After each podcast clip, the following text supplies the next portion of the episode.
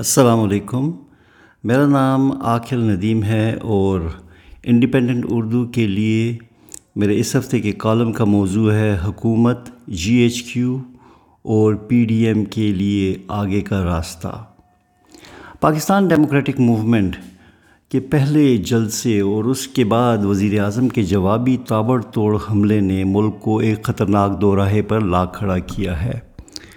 پاکستان کی تاریخ میں پہلی مرتبہ کسی چیف آف آرمی سٹاف کا نام لے کر ہزاروں پاکستانیوں کے ایک عوامی اجتماع میں سخت تنقید کا نشانہ بنایا گیا ہے۔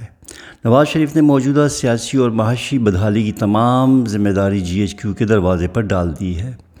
وزیر اعظم نے جواب غزل میں یہ تاثر دیا جیسے پاکستان میں ایک بادشاہت قائم ہے اور وہ بادشاہ کی حیثیت سے نیب، عدالتوں اور تحقیقاتی اداروں کو حکم دے رہے ہیں کہ وہ حکومت کے مخالفین اور پی ڈی ایم کے رہنماؤں سے سختی سے نمٹے اور انہیں جلد از جلد سزائیں دیں انہوں نے اسپیکر قومی اسمبلی کے اختیارات بھی سنبھالتے ہوئے گرفتار ممبران اسمبلی کے پروڈکشن آرڈر پر پابندی کا اعلان کیا۔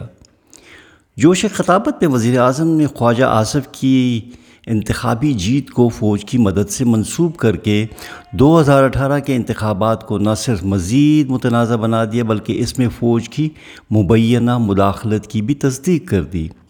جی ایچ کیو کے خود ساختہ سیاسی ترجمان شیخ رشید اپوزیشن کو مسلسل ملک دشمن قرار دے رہے ہیں اور مزید سیاسی حدت بڑھاتے ہوئے انہوں نے مسلم لیگ نون پر پابندی لگانے کا اندیا بھی دے دیا ہے۔ اس بڑھتی ہوئی سیاسی تلخی میں فوراً کمی لانے کی ضرورت ہے، کیونکہ تینوں فریقوں کی طرف سے بے لچک نقطۂ نظر ملکی سالمیت کے لیے خطرناک ثابت ہو سکتا ہے۔ اس لیے ضروری ہے کہ تینوں فریق بشمول حکومت جی ایچ کیو اور اپوزیشن ایک ایک قدم پیچھے ہٹیں اور اپنے اقدامات پر نظر ثانی کریں۔ اس بات پر غور کرنے کی ضرورت ہے کہ انہیں ذاتی اور ادارہ جاتی مفادات عزیز ہیں یا ان کے لیے پاکستان کی سیاسی و دفاعی سالمیت بالا تر ہے۔ اس خطرناک صورتحال میں تبدیلی اور اسے ختم کرنے کے لیے تین، ان تینوں فریقوں کے پاس کچھ ممکنہ مگر مشکل راستے موجود ہیں جن کا مندرجہ ذیل سطروں میں جائزہ لیا گیا ہے۔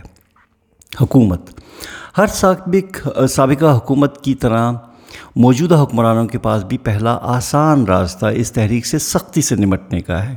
تمام اہم سیاسی قیادت کو بدعنوان یا مارکیٹ میں موجود نئے دہشت گردی اور بغاوت جیسے الزامات لگا کر جیل کی یاترا کرا کے عارضی طور پر اس تحریک کی رفتار میں کمی تو لائی جا سکتی ہے، مگر موجودہ مختوش معاشی حالات اور بڑھتی ہوئی مہنگائی کی وجہ سے خدشہ ہے کہ یہ تحریک ذمہ دار رہنماؤں کی غیر موجودگی میں ناراض اور بپھری ہوئی عوام کے ہاتھوں میں چلی جائے۔ جو پہلے ہی بڑھتی ہوئی مہنگائی، بجلی اور گیس کے بلوں سے آجز آ چکی ہے۔ سرکاری ملازمین نے بھی حال ہی میں ڈی چوک میں مظاہرے کیے ہیں اور کچھ تو کئی دنوں سے وہیں موجود ہیں۔ سرکاری ملازمین کے دھرنوں اور پی ڈی ایم کے احتجاج میں اور دو ہزار چودہ کے دھرنے میں بہت فرق ہے۔ اس وقت اس قدر مہنگائی نہیں تھی اور غریبوں کا جینا اس قدر دوبھر نہیں ہوا تھا۔ دونوں کا موازنہ کرنا اور اس احتجاج کا اسی طرح قدرتی موت مر جانے کی امید کرنا ایک خطرناک غلطی ہوگی۔ اس لیے اس تحریک سے تشدد سے نبٹنے کے لیے کہ راستے سے کچھ فائدہ نہیں ہوگا۔ بلکہ حکومت مزید کمزور اور غیر مقبول ہوتی جائے گی۔ تشدد میں اضافہ اور حکومتی سختی اس کے لیے بین الاقوامی مشکلات میں بھی اضافہ کر سکتی ہے۔ انتخابات۔ دوسرا راستہ اپوزیشن کا مطالبہ مانتے ہوئے ایک حکمت عملی کے تحت صرف قومی اسمبلی کو ختم کر کے نئے انتخابات کا ہو سکتا ہے۔ دو ہزار اٹھارہ کے عام انتخابات مختلف وجوہات اور آر ٹی ایس نظام کو ایک مبینہ سازش کے تحت بند کیے جانے کی بنا پر متنازع ہو چکے ہیں۔ اس قدم سے حزب اختلاف کی جماعتوں کی توجہ فوراً بٹ سکتی ہے اور وہ احتجاج سے ہٹ کر مجبوراً انتخابی عمل میں شامل ہو جائے گی۔ یہ راستہ نہ صرف اپوزیشن کو تقسیم کر دے گا کیونکہ وہ علیحدہ حیثیت سے انتخابات میں شرکت کے لیے تیاری شروع کر دیں گے، بلکہ حکومت پر پنجاب کی حد تک دباؤ میں بھی کافی کمی لے آئے گا۔ اس سیاسی میلے میں کچھ دیر کے لیے عوام شاید مہنگائی کے معاملے کو اس امید پر پس پش ڈال دیں کہ نئی وفاق کی حکومت اس کا شاید کوئی حل نکال لے گی۔ وفاقی حکومت میں ایک قابل اعتبار اور منصفانہ انتخابی تبدیلی شاید موجودہ سیاسی حدت کو کم کر دے، مگر اس تبدیلی کے باوجود پنجاب میں حکومت پی ٹی آئی کے پاس ہی رہے گی۔ پی پی پی بھی اس صورت میں صورت حال سے مطمئن رہے گی کہ سندھ اس کے پاس ہے۔ اگر نون یہ انتخاب جیت جاتی ہے تو اس پر جو نیب کا موجودہ دباؤ ہے، اس میں بھی کمی آ جائے گی۔ وفاقی حکومت اگر پی ٹی آئی مخالف جماعتوں پر مشتمل ہوتی ہے، تو یہ کمزور حکومت ہوگی جس کے پاس پنجاب جیسا بڑا صوبہ نہیں ہوگا۔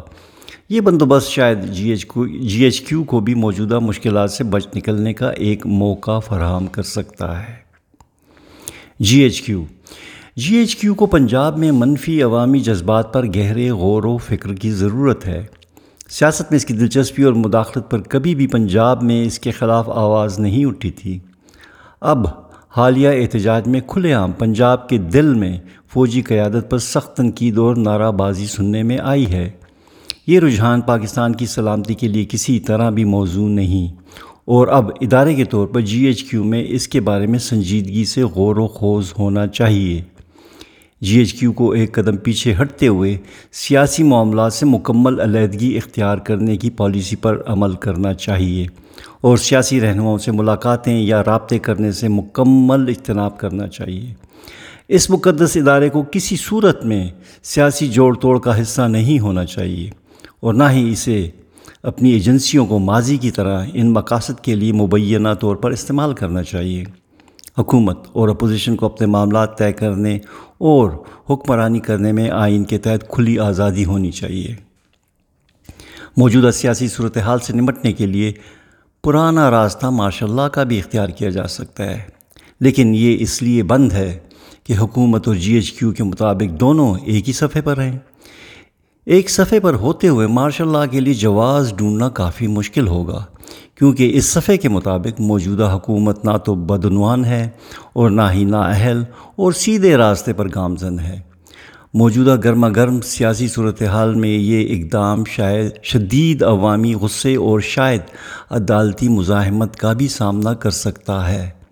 اس قدم سے موجودہ معاشی صورتحال میں مزید ابتری آئے گی اور سیاسی بے چینی میں بھی اضافہ ہوگا۔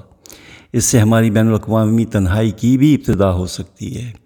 اس لیے یہ راستہ فی الحال ایک بند گلی کی طرح ہے اور اسے نامنتخب کرنے میں ملک کی بلائی ہے۔ اپوزیشن۔ حزب اختلاف کی جماعتوں کو سوچ سمجھ کے ساتھ حدت بڑھانے کی ضرورت ہے۔ ایسا نہ ہو کہ جمہوریت کو بچاتے ہوئے اس سے ہاتھ دھونا پڑ جائے اور ملک ایک شدید سیاسی اور سلامتی کے بحران کا شکار ہو جائے۔ اگر انہیں فوج کے سیاسی کردار پر اعتراض ہے تو انہیں عوامی طور پر اپنی پرانی غلطیوں کا اعتراف کر کے آگے بڑھنا ہوگا۔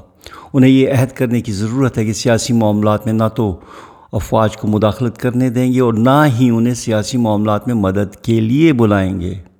نواز شریف جہاں اپنی ماضی کی بہت ساری غلطیوں کا اعتراف کر رہے ہیں، تو انہیں سابق منتخب وزیر اعظم یوسف رضا گیلانی کے خلاف سپریم کورٹ جانے پر بھی معذرت کرنی چاہیے۔ موجودہ حالات میں حزب اختلاف کو اپنی ساری توجہ پہلے وفاقی سطح پر نئے شفاف اور بلا مداخلت انتخاب انتخابات کرانے پر ہونی چاہیے۔ اس کے لیے ضروری ہے کہ وہ اس سلسلے میں اپنی ٹھوس تجاویز منظر عام پر لائیں، جس سے شفاف اور منصفانہ انتخابات ممکن ہو سکیں۔ اس سے زیادہ کی خواہش کرنا اس وقت انتہائی خطرناک ہو سکتا ہے۔ شکریہ۔ خدا حافظ۔